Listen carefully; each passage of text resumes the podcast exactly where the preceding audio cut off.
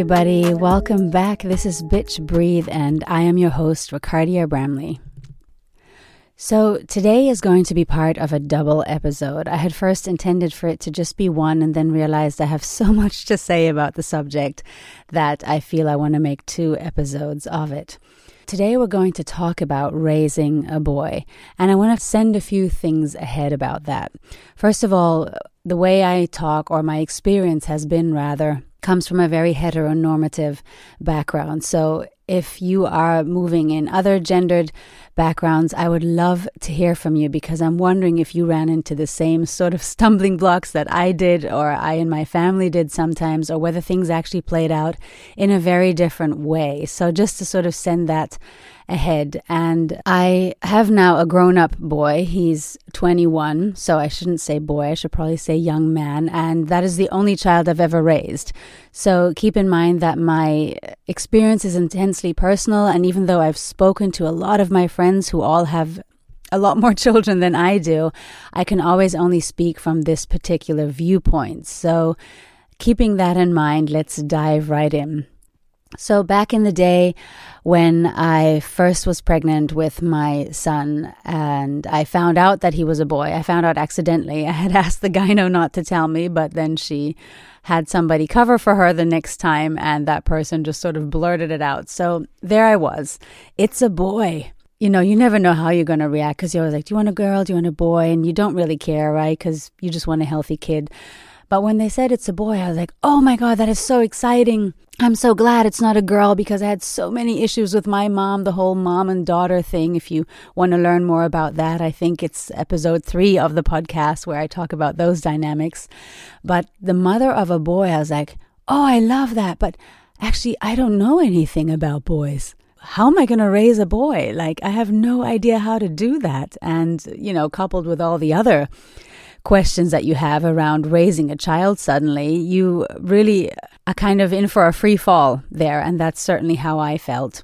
But after a while, I was already in college at the time when my son was born, and even before, I started to realize that there's a certain responsibility, not just in raising children, but in raising a certain kind of child. So, whether it's a boy, a girl, or anything identified in between, you're making not just a social impact, but a political one.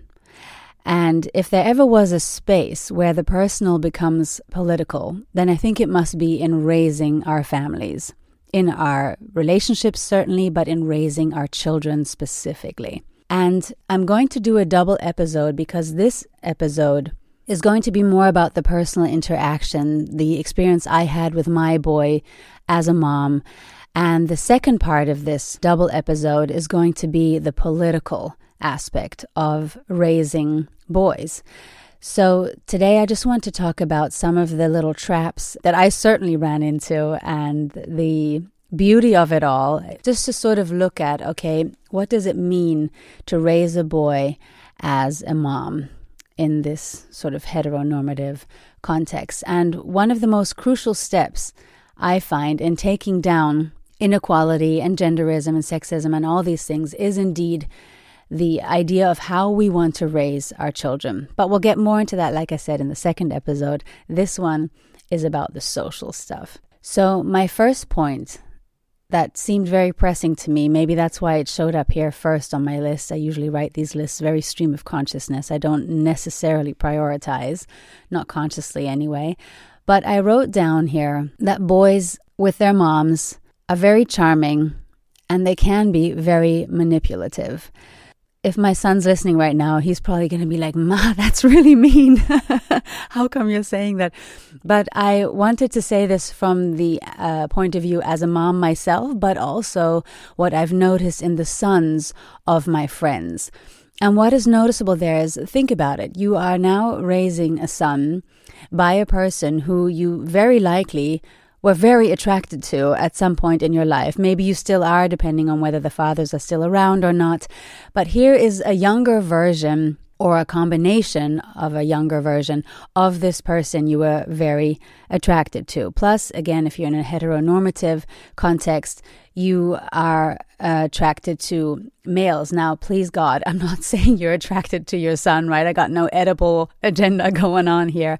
But just to sort of keep that in mind that you have this person, this growing person in the house who is going to start to understand how he can press your buttons, and he's going to understand even more how to press them without your even noticing it. So I loved what Glennon Doyle said once in her book Untamed. Get it, please, people, if you haven't read it yet. And she talks about how she noticed after a while when her son, and she has two other children, two uh, female ones, um, how he would say, No, I have to do homework, I got to study for exams, and he would be exempt from household duties. Whereas when the girls said they had something, they weren't necessarily. And I've noticed that that temptation comes around very, very quickly because boys or, or men are maybe by their privilege, by their history, are so used to people taking things off their hands because they have important business to take care of. But we have important business to take care of too, as moms, as females. And so to sort of not give into this charming um, but manipulative behavior of, come on, mom, let me do this or let me do that, and oh, I'll do it later. It's like, no, sometimes you have to come down on these boys even harder because they can just somehow weasel their way out. I mean, they're cute, they're charming. Maybe they even have have a way about them that is just very loving. All those things are beautiful. There's nothing wrong with it. But know that if we give into these sort of charming little behaviorisms and manipulations, you've got yourself a narcissist in the making. You know, we often think narcissists are people, maybe they came from bad homes or, you know, they weren't treated well, they didn't get enough attention as children. I'm going to be very honest, I'm not a psychologist, but from my personal point of view, that's not what I've seen. Narcissists were made because their parents, and I'm afraid because women are still mostly the caregivers, mostly women spoiled them rotten. They let them get away with murder. So by the time this guy arrives at your doorstep, they're used to getting their way because mom Mostly, sorry, we got to put this thing on ourselves in part. Mom let him get away with it, and maybe dad wasn't there or didn't know how but he also didn't interfere enough for this dynamic to be disrupted. So, knowing our boys are charming, maybe we even think they're very handsome young men and they're going to go out there and be really successful, but they also could get very, very narcissistic if we let them get away with so many things. And I've seen it time and time again. I've noticed it in myself. I'm like, wait a second, why am I emptying the dishwasher?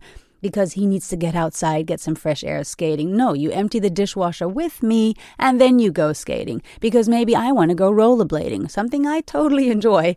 And there's no reason why he shouldn't have to do that. And I do. So that was part number one of my observations. Another thing that I thought about because I meandered around the topic so much was the topic of spirituality. I think as women, we have easier access, or we've been raised to have easier access to the topic.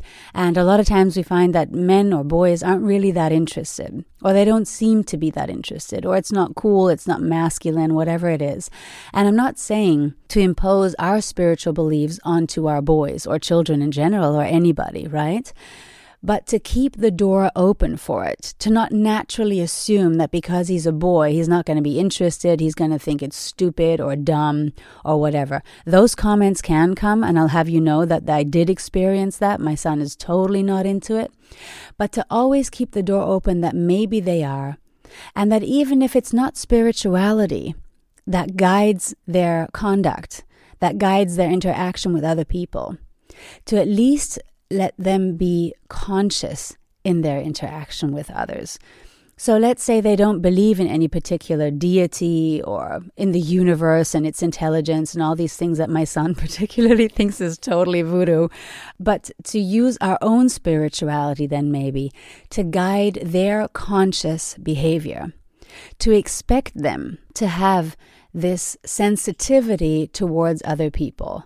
And I know this is where we often run into this comment of like, you don't want them to be a, a wuss, you don't want them to be like all softy and stuff. No, of course not. But to be honest, I'm a female. I don't want to be a wuss. I don't want to be too soft when I need to stand up for myself. It doesn't matter how we identify. Nobody wants to be a wuss, and nobody is automatically a wuss because they show feelings. So just to keep in mind that even if we can't sort of find any spirituality in them, or they can't find it in them yet, much more importantly, to know that we do have the opportunity to keep the door to it open and to let them understand that conscious behavior even if we don't want to call it spirituality, is a necessary guide and compass for our behavior with ourselves, first and foremost, and with others. And then I thought about the role of the father, right? Some of them are missing, some of them are present. So, how are we interacting with our sons depending on what our opinion and our relationship with their fathers is? So, for example, if the father is missing, if he's not around for whatever reason, it's very important that we know how we feel about the father. Whether the children have contact with the father or not, that of course is going to also make an impact. But what is mostly, I'm afraid, making the impact is how we as moms feel about the father. And the risk here is that if there is resentment, if there's anything that we are bothered by with the father, whether he still lives with us or not, that we project that onto the child. I hope not, but uh, maybe it can happen that we say stuff like, Oh my God, you're just like your father. I mean, you can't reproach this kid because you chose his father and his father has this and this shortcoming, right? I mean, we've all probably done it, but it's just like to sort of keep checking ourselves for the kind of projections we put onto our sons because of how we feel about the father. The same goes if the father is present, for example, and has an opportunity and the joy really in participating fully in the raising of this boy child to make them spend lots of time with each other, to understand that being a dad, for the kid to understand and the dad obviously also, that this is not a part time job. That in fact, if you are just going to let your wife, your ex girlfriend, in any case, the mother of your children, if you are going to let her do this alone, if you're going to allow that to happen, think about that. There's a responsibility here. If you are going to allow that to happen, know that she will do this in her way and how she can do it.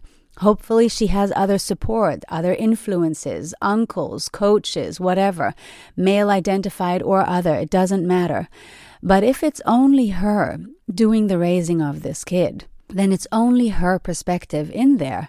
And do you really want that? I mean, everybody carries the male and female energy. It's not like a woman or a man can't do this by themselves and raise a balanced child. But I think it's clear that if you, as the father, who participated in the creation of this person, then pulls himself out of the creative process of raising this child, you're really putting him at risk because not only does he grow up without the father and, and your influence, your energy, he's also not going to value the input of a male figure who raises him very much. He might think you're disposable or that your opinions don't really matter, or the way you view the world is not really relevant to him. Do you really want that? And then, as a mother, the same thing. If there's any way that you can make this co production between you and the father of the child, know that this is a way to really impact the child and to let him see how men, how fathers can influence a child's life right? That it's not just women who are given the responsibility of having messed the whole thing up, just in case somebody gets that idea. Because why should women take all the blame for what's going wrong in society for raising all these, um, you know, spoiled boys or boys who are neglected or whatever? It's like women wouldn't have to do this by themselves if the fathers didn't consider this a part time job or even just a donation at the beginning of the creative process, right? No, we all have responsibility to pull ourselves into here. Missing fathers, fathers who aren't living in the home, doesn't matter. Have a stake in the raising of your boy. And this piggybacks onto my last point for us women. And this is something I noticed because I had two different partners in raising my son. His father, first, whom I was with for a longer time, and then his stepfather, who I was with even longer. And so I had the contrast. And I noticed that our sons will treat us the way our partners do. If your partner speaks to you disrespectfully, this was more the case in my second longer relationship. I made it a point, especially when my son was right there, I made it a point to say, do not speak to me in that way, especially in front of my child. Do not ever disrespect me like that. I'm raising a boy. This is a huge responsibility. Don't give that kind of example. And I came down on my partner at the time really, really hard the first time it happened because I felt so strongly about it, right? Because the boys, they're watching. They're watching out for a few things. They're watching out do I need to protect my mom? They're watching the man, is he getting away with it? They're watching the power structure between you. And conversations are great, apologies are great, explanations are great, but these are all verbal. And the cues they're really taking are the actionable ones the ones that we're doing, the ones that we're living. And I know you know all this, lead by example and all that, but when things get hot and heavy with the partner, when things aren't going so well, maybe, know that they are watching and watching closely both of you. And the reverse is true also, right? If you have a very loving relationship, a respectful one, not only do they watch that too, but they feel so safe and they're going to seek out that safety for themselves. So that's the beautiful thing about when you do get along, when you are able to solve conflicts in a peaceful way. Maybe you're into the whole nonviolent communication thing. How wonderful. Because here's your son, and he's going to want to recreate that safety for himself, for his family, and if he has children one day, he'll be able to provide that for his children. And we'll get more into that whole ancestral thing and how we can really make an impact on society as a whole just by that, right? The next thing is as the first and for a very long time the most important woman in his life, regardless of where he ends up on the gender spectrum or preference wise, right? It's important that we as mothers know our power. By nature, there's always a power structure, right? And not to make this a whole wolf pack analogy, or maybe I will, but to know that the power is always up for grabs. And if you don't take it, the boy will, children will in general. And especially, however, when it happens with a boy, you have now begun to create a nuclear situation of larger society. So the boy sort of taking over the power, even thinking sometimes he has to protect you. Maybe you lost your job and you're really upset. I know this happened to me. I'm going to be very honest, way too often because I raised my son many years by myself. I would show the full spectrum of how upset I was or scared. And afterwards, I would feel so guilty because I knew I had gone too far. A child does not need to witness this much. It's okay to say you're scared. Maybe there's some tears. But don't give them the full spiel of the problems you're facing right now. And here's why I went super wrong sometimes. And I've been given that feedback from my son as the years went by, and certainly now that he's a a young grown up is to not confuse them with our partners. And I know we all know that and that it happens anyway.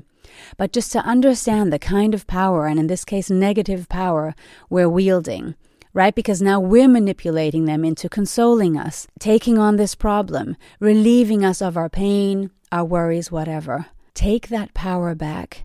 Go somewhere else with it and leave them out of the picture for this. Again, I'm not talking about hiding emotions.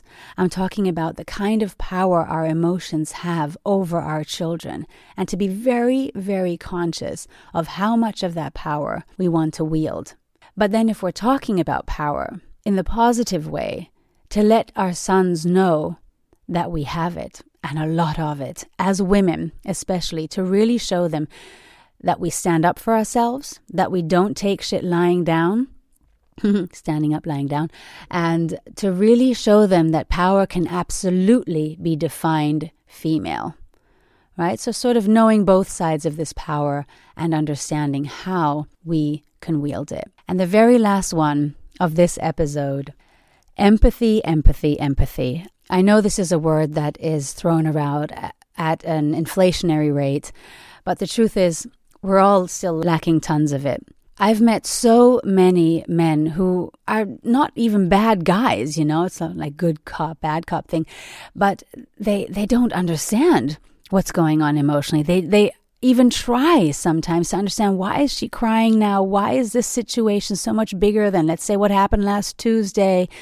What is it? And it's like they they're missing the vocabulary, the actions, and the deep understanding of what is going on with this other person on an emotional or energetic level. So, what can we do about that? Because that is a huge problem. And especially with the pandemic now and everybody living in isolation, these kids aren't even getting a chance to practice the emphatic interaction with other people. They're not even getting the opportunity. So, now what do we do? This isn't such a new tool, but it's one I think we have to be so much more conscious of right now. Is that to keep inviting them to share their feelings. As females, this is something I think where we do have an easier life. We're always invited by each other to share our feelings. And even if not, we just sort of go and share them anyway right? So we've created for each other, hopefully, a culture where sharing feelings is mostly okay it's often negatively connoted because oh women you know so many emotions whatever but at least we do get to have them right we've we've been given uh, the the privilege by each other to do that to open up the space. But for men for boys not so much. So especially at this time to keep asking them not just what did you do today but how did that make you feel? Or how did that make this other person feel whose interactions you watched or were a part of? And to constantly invite this. And again, I know a lot of, especially men, I have to say, come at this particular part from, oh my God, do we all have to be women now? I'm not even going to dignify that whole argument with a comment other than that's not the point. It's not a point about being female or male, especially in this more gender fluid time right now. Really, who's interested that much anymore? I mean, in terms of we have to be interested to move things forward politically and to make a safe environment for all the genders on the spectrum, right? But beyond that, I don't want to have this conversation anymore of, oh, his is going to be a wuss and she's too emotional. It's like, enough already. Let's just keep that out of the discussion. So, to really understand that the more we invite them to feel and to be okay with having these feelings, the more empathy they will have. And if they're going to be, and a lot of them will be, future leaders, how great when we have a whole new generation and those that follow that have empathy, that bring empathy to their work and to their personal relationships. Alrighty, so that was part one of the Raising a Boy episodes. I hope it was helpful to you. I'd really love to hear from you, especially if you're the mothers of boys or male identified children. I always think it's so helpful to have an exchange about how we raise our children and how we feel the responsibility of doing so. I'm hoping you're well. I hope you are coping all right in this time and speak to you next time. Sending love.